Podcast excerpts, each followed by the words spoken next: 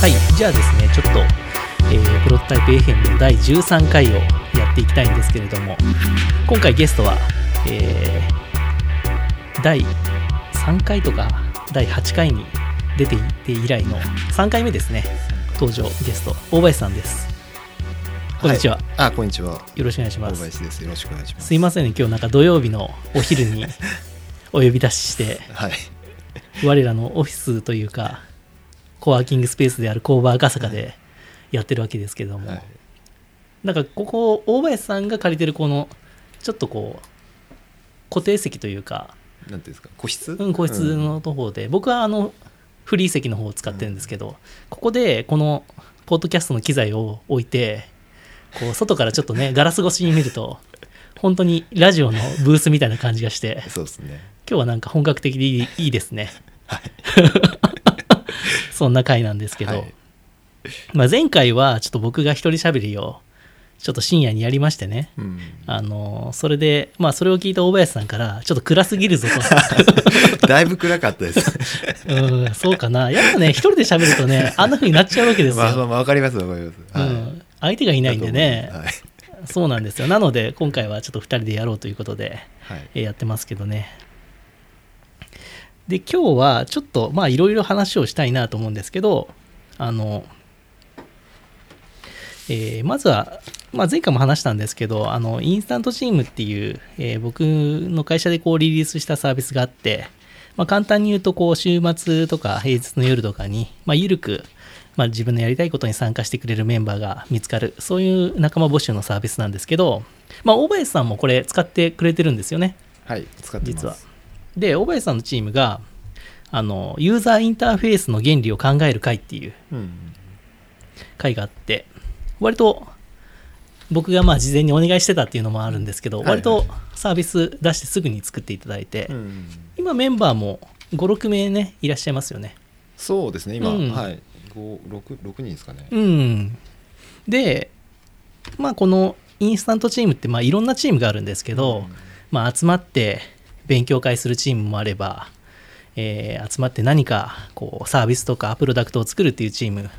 があったり、まあ、ただ単に会ってこう交流しましょうみたいなチームもあるんですけど大林さんのチームってこのユーザーインターフェースの原理を考える会っていうのは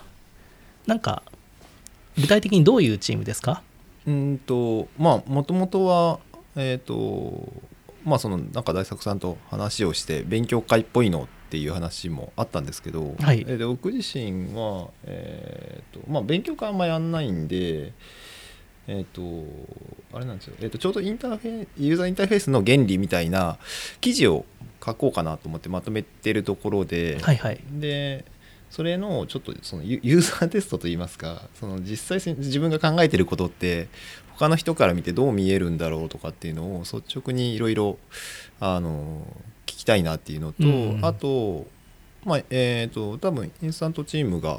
立ち上げたばっかりで結構面白そうな人が入ってきてくれたのではい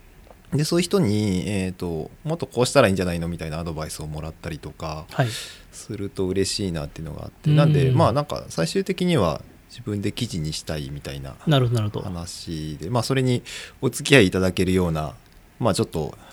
変な方を 募集して変な言いい方をやっぱデザイナー属性の方がいいって感じだったんですよや全然何でもよあエくンジニアてのとそうですかねは何でもいいって感はじい、でだからユーザーインターフェースってものを考えるときに、まあ割とそのなんていうんですかねビジネスで成果を出すみたいな話は結構あると思うんですけど、はいはいそもそもその前にユーザーインターフェースってどんなものっていうのってなんか実はあんまり語られてなくて、ででそれを僕がここ1年ぐらいですかね12年ぐらいなんか改めて考えたりいろいろなんかあのほ掘ったりとかしてる感じなんでまあそれを一回まとめたいなっていうとこ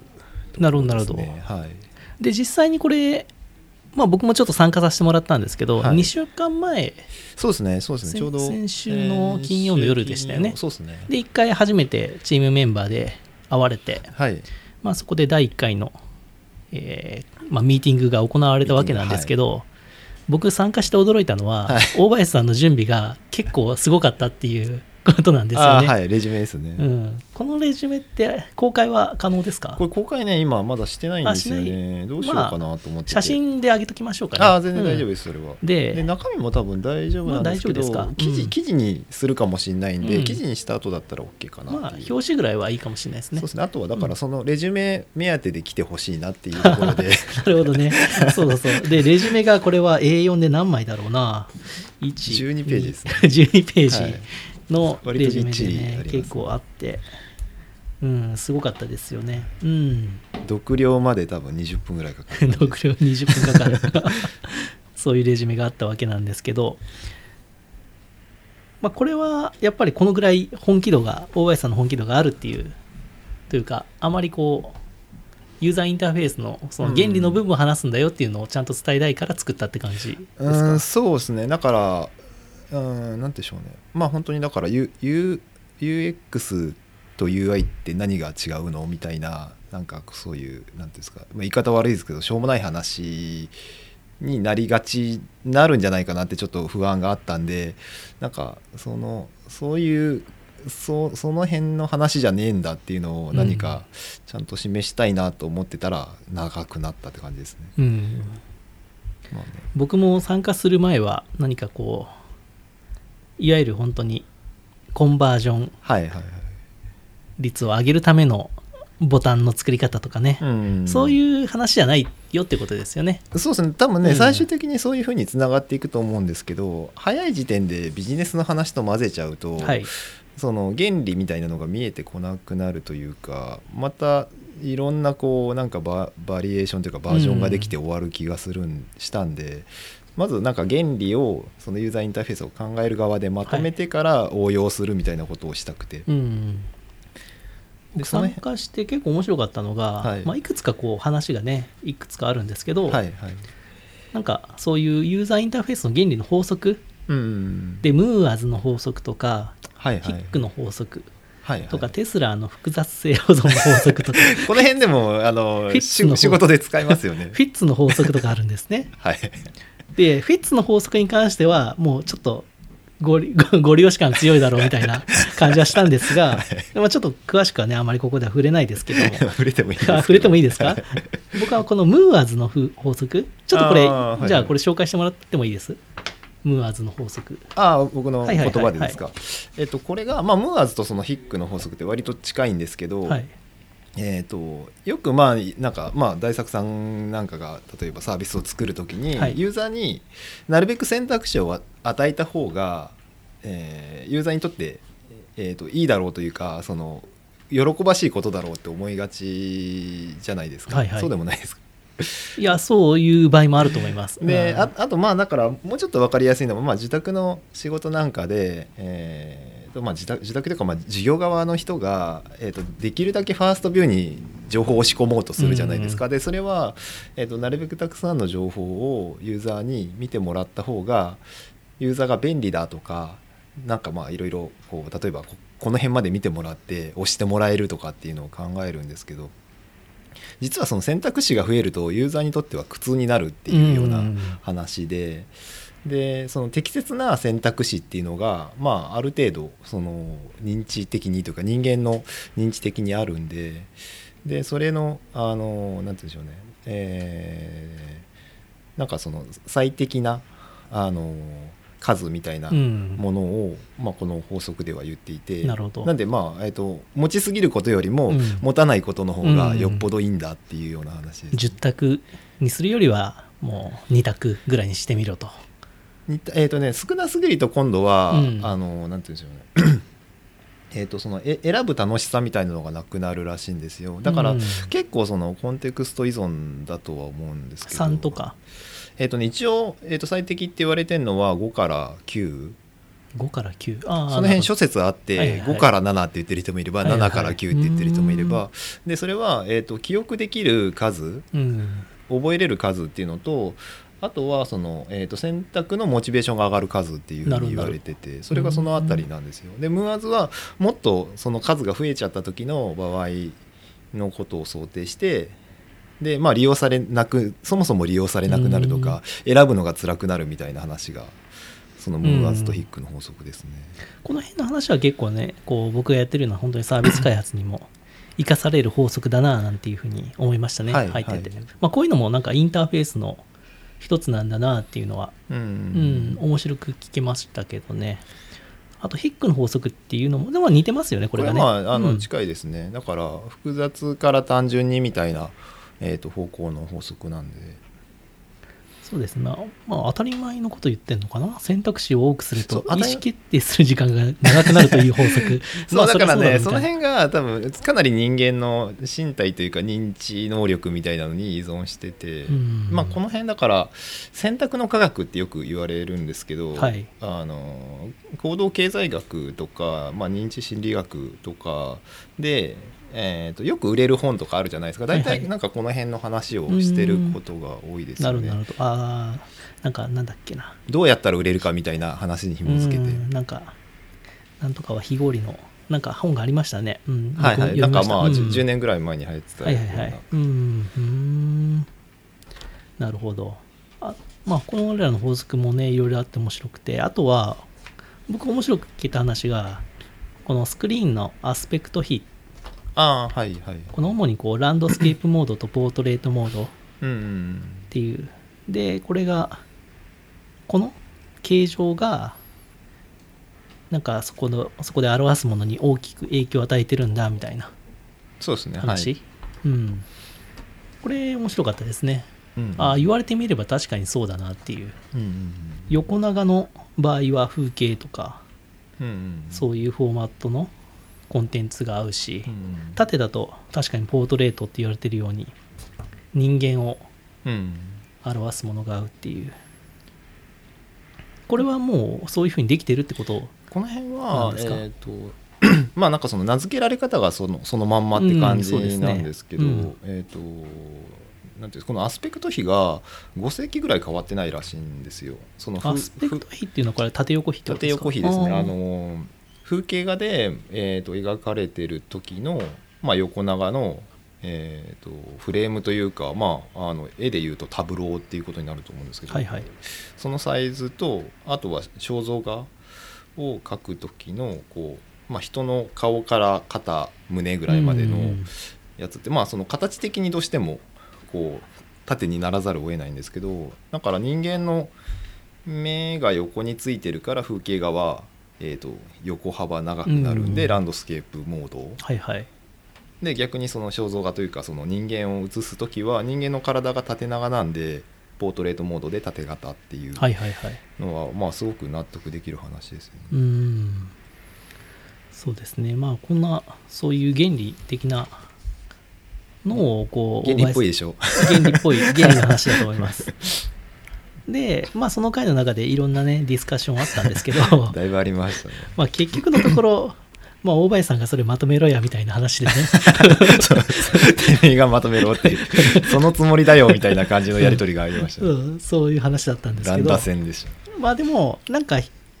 僕とかそのチームのメンバーの方とかが入ることでよりね大林さんのこのなんていうか原理に対する たはい認識がより高まっていくのではないかっていう期待はなんかある回だったように思いますけどねそうですね僕はうーんまあなんかいろいろこうなんて言うんでしょうねあのいろいろ疑問点とかぶつけてもらったりとかまあ当日その参加したメンバーが一人は僕のその昔のそのデザイナーの先はいはい輩がいらっしゃってて、でえっ、とああの人なんかはもう僕がやりたいことをよく分かってる感じなんで、はいかなりまあここをどう掘り下げるかみたいな話をされてて、でもう一人あのあ別の方は割とそそもそも何をやりたいか分かんないいやもし原理ってことを考えるんだったらこうなんじゃないのみたいな意見をいろいろぶつけてもらってだから結構違う方向でなんかこう話が展開して、うんまあ熱量は結構ありましたうんありましたよね、うん、楽しかったです そうなんかだからなんか自分がやろうとしてることは何なのかっていうのはすごく、うんあのはっきりしたんでそう いう意味だとすごくやっていいか良かったですよね意味がありましたね。なので多分もしかしたらインスタントチームだからこそそういうメンバーが集まったのかもしれないし、もしくは Facebook とかでイベントで募集するともうちょっといろんな人がが来ちゃうかなっていうもうちょっとこうよりこう言い方はちょっとあれだけどちょっとより真剣にというか、うん、これについてディスカッションしたいっていう人たちが来たような、真剣にどういうことです真か真剣っていうのかな、熱量があるというか、あー思いがある人ああインスタントチームの方がってことですかあフいェイスブックの方がですかあーインスタントチームの方がなんか、あーもうこの人真面目にやってんだなみたいな大林さんがね、チチーム作った人がなんか現段階では、うん多分インスタントチーム自体がサービス立ち上げ、うん、あんまりいないですからね、ばっかりで人がねねあの使われ方がまだ分かってないじゃないですか、で、えー、とそその使われ方が分かってないところを楽しむみたいなところもあるじゃないですかそのウはいはいェブサービスとかアプリって、うんなんかそそういう感じでどんなもんだろうっていうのでいろいろ探して来てくれた方もいらっしゃるんじゃないかなと思いますけど、うんそうですね、なので引き続き、こちらのインターフェースの原理を考える会は、活動をぜひね、継続していただきたいと思ってます。わかりましたまたなんかそうですね、えっ、とまあもうちょっと僕の方でまた考えて少し成果を発表するみたいな感じの回で、なんですごいあの完全に僕のあのやりたいことに付き合わせるみたいな回なんですけど、まあ興味がある方はという感じですそうですね、はい。参加してみていただきたいという感じですね。で、インスタントチームの、まあ、状況的に言うと、はいまあ、そういう大林さんみたいな、そういうチームが、大体今100チームぐらい作られてるんですね。あーはいはいうんで、そのうち、もうすでにメンバーが自分以外にいますよと、うん参加してるよっていうチームが46チームあって、大体半分ぐらいうんあ本当ですねのチームにはね、メンバーが参加してるんで、まあまあいいかなと。うんはいで、いろいろ参加してるメンバーも118名ぐらいうんいるので、ぜひね、なんか、まあ、大林さんみたいなデザインのチーム以外にも、プログラミング勉強を一緒にしましょうとか、うんそういうチームもあったりして、まあ、いろんなチームがあるんで、ちょっと見てもらって、うん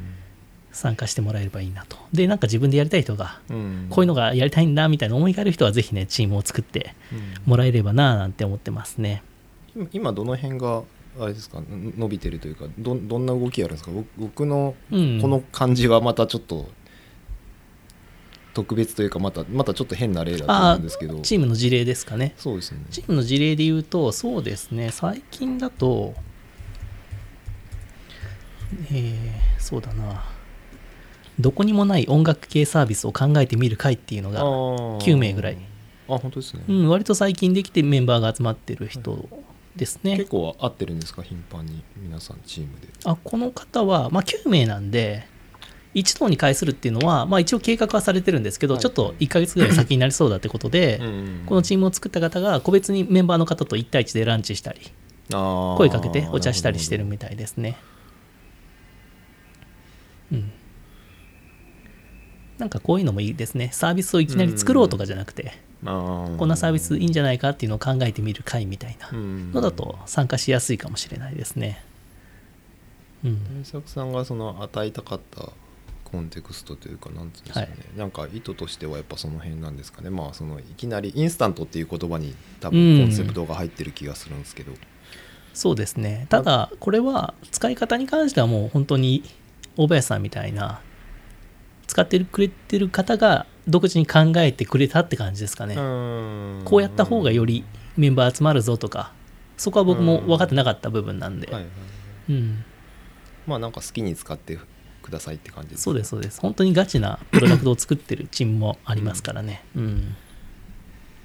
あとなんか全然関係ないですけどあの、はい、左のあのインスタントチームのロゴがはい、ハンバーガーメニューかと思ったっていう言ってる人がい ましたああ、これを押す と、ハンバーガーのロゴだから新し、いタイプのハンバーガーメニューかと思ったっていう失礼しましたあいやいや全然謝るとこじゃないと思何いもましすてもね、あのネタで言ってるだけだと思うんで、はいはいはい、確かにね、あの、インスタントラーメンのロゴかあー悩んだんですけど、そっちの方がインスタント感が伝わるんで、ああなるほどね、ああカップになんかこうめくれて湯気とかもいいかもしれないですねうんただ、あんまりいい感じのロゴが、 あの、売ってなかったので、はいはいあ、はいこれ買ったんですかあ買ったんですへーはいはい自分で書けよって感じですけどねなかなかこういうのも書くのも難しいんでまあ大変ですよねうんはいそんな感じのインスタントチームなんですけど今度あのスプラウトっていううんあのプレゼンをしてなんかファンをファンになってもらおうみたいなそういうイベントが5月16日にあの渋谷のヒカリエの8階で19時からあるんですけどそこであのインスタントチームのプレゼンを初めてやってみようと思いますので、あ初めてなんですね初めてですねまだ資料も作ってないですけど、うん、うん、なんか変わったプレゼン形式で、えープレゼン資料が10枚でああなんか決まって1ま枚した20秒で進行はその運営の方がやるみたいで、はいはいうん、僕はそれに合わせて話すみたいな、 うん、飲んだんですかそうですそうです工場のねはいノンタンさんが仕切りでやってますけど、うん、ただもう参加募集は締め切られてるようなのであそうなんですか、うん、興味ある方、ぜひ来てくださいと言おうと思ったんですけど、ちょっと遅かったですね。うん。まあ、なんですけど、そういうのもやるので、またいろいろこういうなんかプレゼンとかは、イベントもし何かあれば出ようと思うので、うん、もし興味ある方は来てみてもらいたいですね。はい。ちなみにちょっと僕インスタントチームで聞きたかったんですけど、はいはいなんか今までまあコーヒーミーティングと,、えー、とタイムチケットやってきてで、はい今回インスタントチームじゃないですか、はいはい。そのなんて言うんでしょうねうーんと認知のさせ方はい。みたいなのでコーヒーミーティングってすごく話題になってたじゃないですかはいはいはい結。構ガーンとでタイムチケットもまあメディアに取り上げてもらったりとかしててそうですね。タイムチケットの方が良かったですあね。本当ですか、うんああそうなんですね初動は。いやなんかそのインインスタントチームで、えー、とそのあたりなんかこうどうどう打って出ようと思ってるんですかあんま言いたくないですかいやー、インスタントチームはね、だからそこら辺があまり、まあ、こういっちゃあれですけど、その2個に比べるとうまくいってないんですね。ああなるほど特にソーシャルルでの拡散ってところが効いてないので、それはなんかえその前の2つって戦略的にやられてたんですかそれとも割となんかこう転がるようにこう広がっていった感じなんですか転がるるようにです。ああ本当ですか、うん、だから、うそういう一応、シェアされるように促した施策は今回も入れてるんですけけなるほどど、なるほど前の2つほどうまくシェアされないですね。そもそもチームがそんなに作られてないので、あうあ、んなるほどなるほど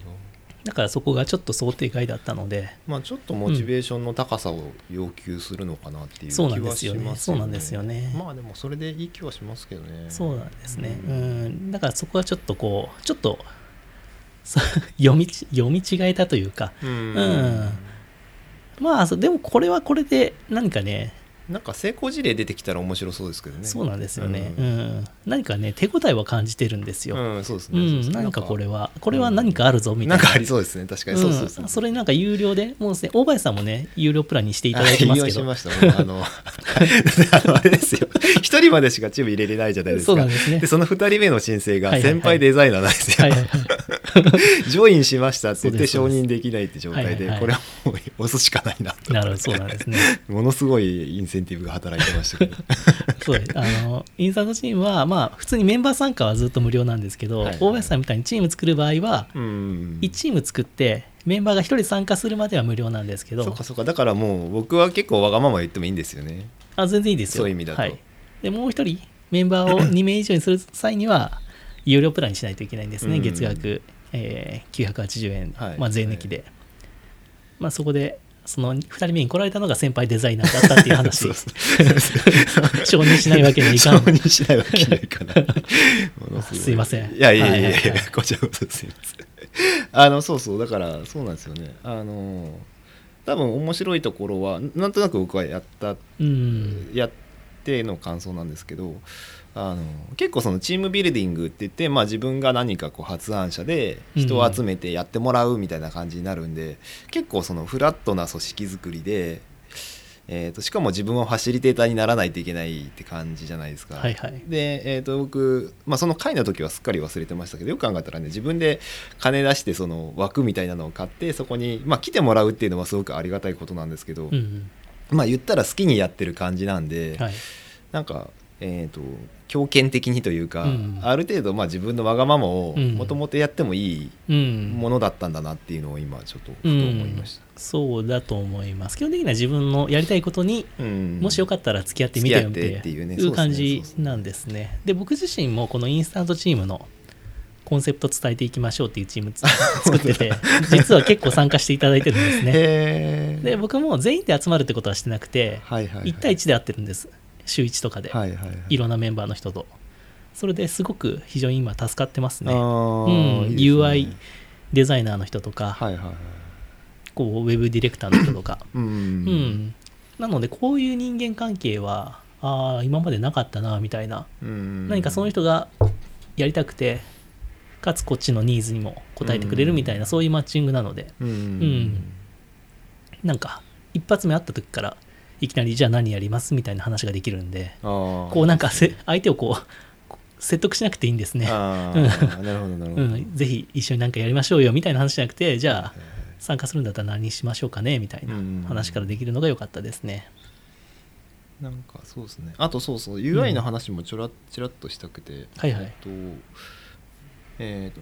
あちなみにこれ何で開発されてるんですかあんまあれあいいですよ全然ああれがあれフレームフレームワークですかはいフレームワークはあの Ruby on Rails あ Ruby なんですねはいはいいやなんかその、えー、とコーヒーミーティングがあってタイムチケットがあって、割とこう似た UI というかそうですねそれはね僕 言わないでくれこのあいいですよあのカード型になっちゃうんですね あーあカード型というかなんていうんでしょうね、えっ、とそのえー、と構造が大体似ていて構造っていうのはだかほうらそのレイアウトみたいなものとあかーその辺がヘ似ッダーがあっててバーがバーがあってサイドバーがあってメインがあるみたいななんかあるその大作さんのそのえっ、となんだろうななんかその機能のまとめ方みたいな感じ の癖が出てるでもあの癖がそうそれ強いや 癖は強い癖はそんな強くないと思いますけど、はいあよかったですあの一そう般的にあるのかなと思ってたんですけどねあでもまあそすごく一般的だと思うんですけど、そのサービスのコンセプトで、えー、と例えばここのなんかメインカラーみたいなのって変わってはいますけど、はいなんかまあすごく同じ人が作ったなって感じはやっぱり出ちゃってる感じがするんですよねなんかその辺ってどどれぐらい意識されてんだろうっていうのはちょっと気になった んですよねそうですねそこに関してはもう諦めてますね どういうことですかもう山本じ印が入っていいだろうとああなるほどあ、うんまあそれでも全然いいと思いますねここはすみません許してくださいみたいな部分ですねああなるほどなるほど今までコーヒーミーティングタイムチケットどうもこのデザインが気に入らないんだよなみたいな人 は今回も嫌いでしょうねなんでしょうね あの、そう好き嫌いっていう話ではないんですけど、はいなんかこうそうですねコーヒーミーティングのなんかこう仕組みを変えただけっぽく見えちゃうっていうか うんでも基本的にはそうだと思いますよあのマッチングなのでそうかそうかそうだからあの全く新しいことをやってるわけではないですから確かにね会うための文脈をこういう文脈だったらどうですかとかまあそうですねっでていもう提まあ案なので基本的にはマッチングサービスなのでうんあそうっすねまりね作りは基本的に裏の構造は結構に似るんですよねそっかそっかうんスまあだから今その文脈のバリエーションいろいろ作ってるみたいな感じなんですかねそうですそういうのが好きなんですねああでも面白いですよね、うんなんかそうそのえっ、とそうなんなんでしょそうそうそうマッチングサービスやってて思うのはやっぱりそれが結構重要でなんでこのサービス使って合うんだろうのところに納得できるかできないかでそれ使うか使わないか決めちゃうんでうんなので意外とコンセプトをがっちり固めた方がいいのかなっていう気は最近してるんですよね。このサービスはこういうために使うサービスですよみたいな。コーヒーミーティングは割といそこあんまりなコーいヒないんですねー。あ本当ですかだからコーヒーっていうのが良かったんじゃないですかあれはあそうそうそうあさでコー30ヒー分コーヒー飲むじゃ行為じゃないですか、はいはいは行為っていうのかなでもまあそうイコール時間も大体、うん例えば2時間は無理だろうとかそうそうそう30分ぐらいから1時そうで間すちそうょでいすかなみたいなでそれでそれはその会った後にやる行為で、はいはいその何何のためにってところはあー何でもありですよね、はいはいなんていうか、まあまあまあ会う目的まあコーヒーっていうのがある安心感もありますよね、うんただの出会い系にはなんないというかそうそうそう、んなのでなんかそれがもしかしたらメンバー探しなのかもしれないしなるほどるほどなんか交流なのか何のかはうんまあお任せしちゃってるんですねなるほどなるでそれをよりちょっと狭めたのがタイムチケットでうんタイムチケットは自分の時間をこういうふうに提供するんでほど、うんそれが欲しい方は来てくださいで意外とこうニーズはいとはいはいなんだろう需要と供給のマッチングになってるんなでんすかまあ今度は時間っていうコンセプトをそのめ明確にすることで、はいなんか中身が重要になるみたいなそう感じでですすそうよでねすだからより絞ったんですね、ねただその時間の使い方はもうユーザーさんが割と自由に、うん私はこういうことやりますよはいはいはいで今回インスタントチームはどっちかっていうともう基本的にはみんな自分がこういうことをやりたいですとうん誰かが言ってそれに共感した人が入ってくるっていう形うんだから一対他の関係みたいなうんそういうマッチングなのそうがですね確かにまあこれまでの1対1のちょっと違うパターンかなうんという感じはしてますね。なんかこれもインスタントっていうのがその期限があるというか有限っていう時間の有限性みたいなのを言ってるじゃないですか、なんかそれが面白いコンセプトだなと思いましたそうですねなんかがっちりしたチームじゃなくて、うんまあ週1か学習か月1ぐらいであの人と会ってちょっと手伝おうかなとか一緒に何かやろうかなぐらいのチームの感じをうんなんかうまく言いあら表せないかなっていうなるほど感じのコンセプトにしたんですけどね、うん、コンセプトを考えるとこって結構時間かけてこますこはやっぱりかかりますねうん一番かかってると思いますけど人に聞いたりしてますそれとも自分であ人考えにで言っすてか言ってます、ううんん人に言った時の反応ですかねうんで自分的にしっくりくるところ、まあそうですよね、はいまあやりたいことっていうのはそうですそうですかい今回はチームを割と早めに決めちゃいましたかね、しょうけどうんチームは何か使おうかなみたいうな、んなるほどでインスタントっていうのがまあ一番しっくりかなみたいな、ううんん感じで決めましたけドどメインがいいですよねインスタントドットチームっていうあそうやドットチームがあったのもでかかったですね、ううんん新しい割と最近のドメインな のでいや、うんなんかその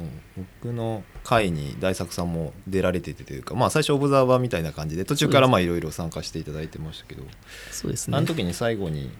えっ、とまあなんかいろいろ話をしててでいやなんかあの 大林さんが人間嫌いを直せばいいんだって言ってたじゃない ですかあいや違いますよ正確に言う と大林さんはもうちょっと、はいあのこういうインターフェースの話ばっかりしてるんですよね、はいはいは大い林さんってでインタインターフェースユーザーインターフェースの原理ってはいはい言うと人と、えー物との間にインターフェースってものがありますよっていう考え方はいそうですねですよね、そうで僕的には人と物を、はいはいはいえーフラットに見てるのが大林さんっていう印象なんですよああそうですねそうですねそうですよね,、はいそうですだからただ僕はどっちかというと人が物より圧倒的に上なんですね考考え方としてまず人ありきそれがねえっ、とね僕はえー、なんて言ったらいいんだろう、うん、まあまあ古 い 古古くていいです古くていいですけど僕はそれが大半の人はそう だと僕は思ってるんです、えっ、とねえっ、と、うんそうなんですまあ、うんはいなの難しいですけど僕は最後にそこ で、はい、まあ、大そういう林こさとんですはもうちょっと人に興味を持った方がいいって言ったんです よ、いやそんな言い方じゃなかった気がします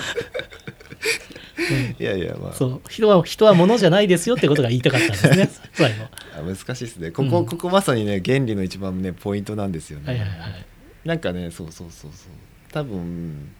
そう割と人間中心っていうのが当たり前で考えられてきてるんで、それで、ついついなんか例えばなんかこうなんでしょ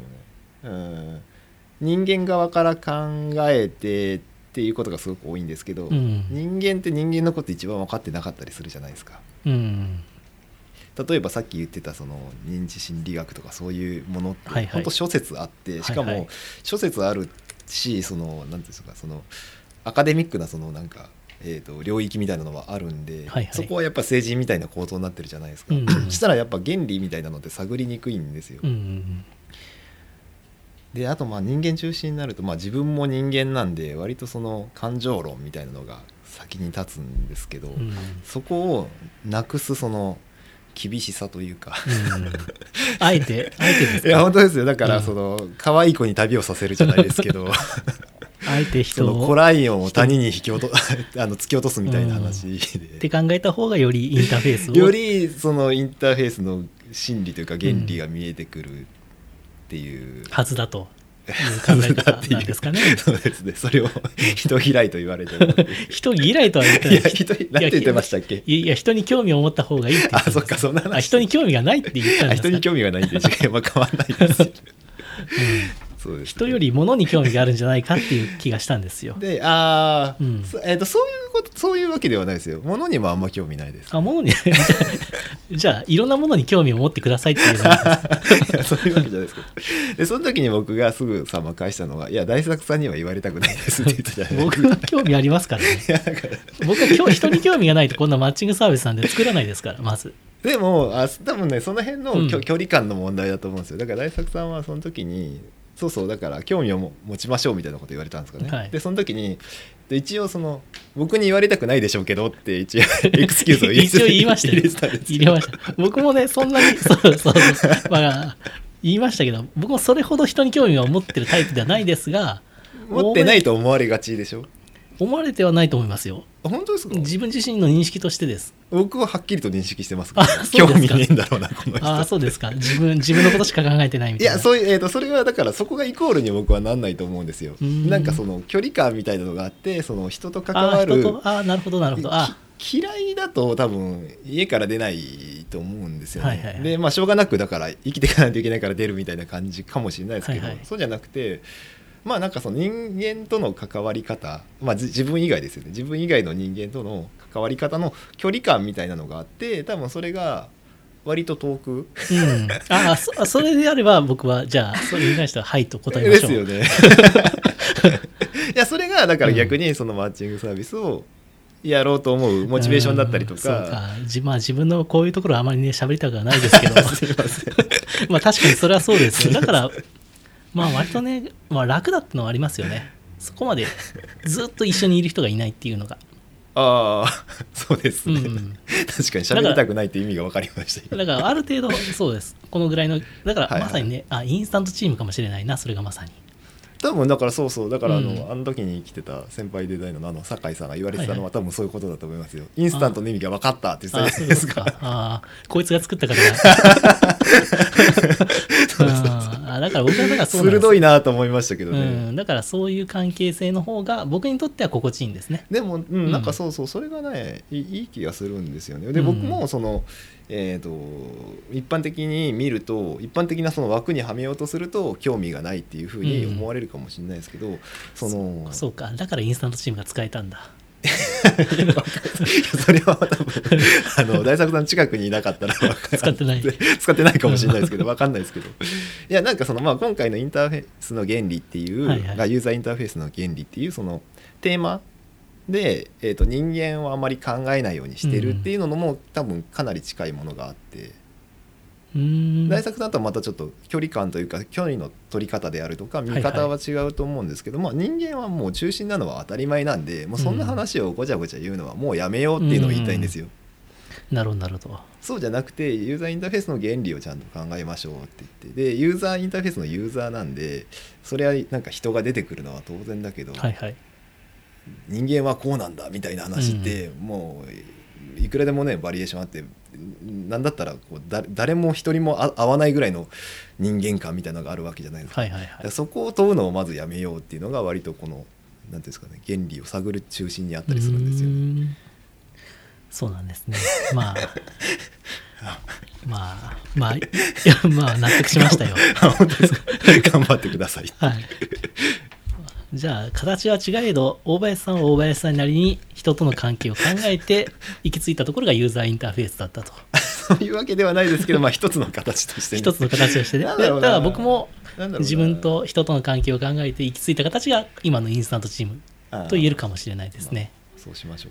うか まとまりそうになって まとまここでねあの、引っ張ってもしょうがない、まあまあまとまらない話でしたけども いえいえすいませんまあでもねそういうこういう話がしたい方はぜひね大林さんのチームにご参加いただければいいなとはい思いますね。よろしくお願いしますそうだな結構前半喋ったんでもうちょっと喋りたいことはあったんですがでもこの辺がキリが良さそうなので、あ本当ですかうん、この辺にしましょうか。はいじゃあこういう感じで、えー、欧米さんと今回はいろんなインターフェースと、まあ、インスタントチームについて喋りました。人ですね人について喋りました。 はい。とりあえず前半はこんな感じで、はい、ありがとうございました。はいありがとうございました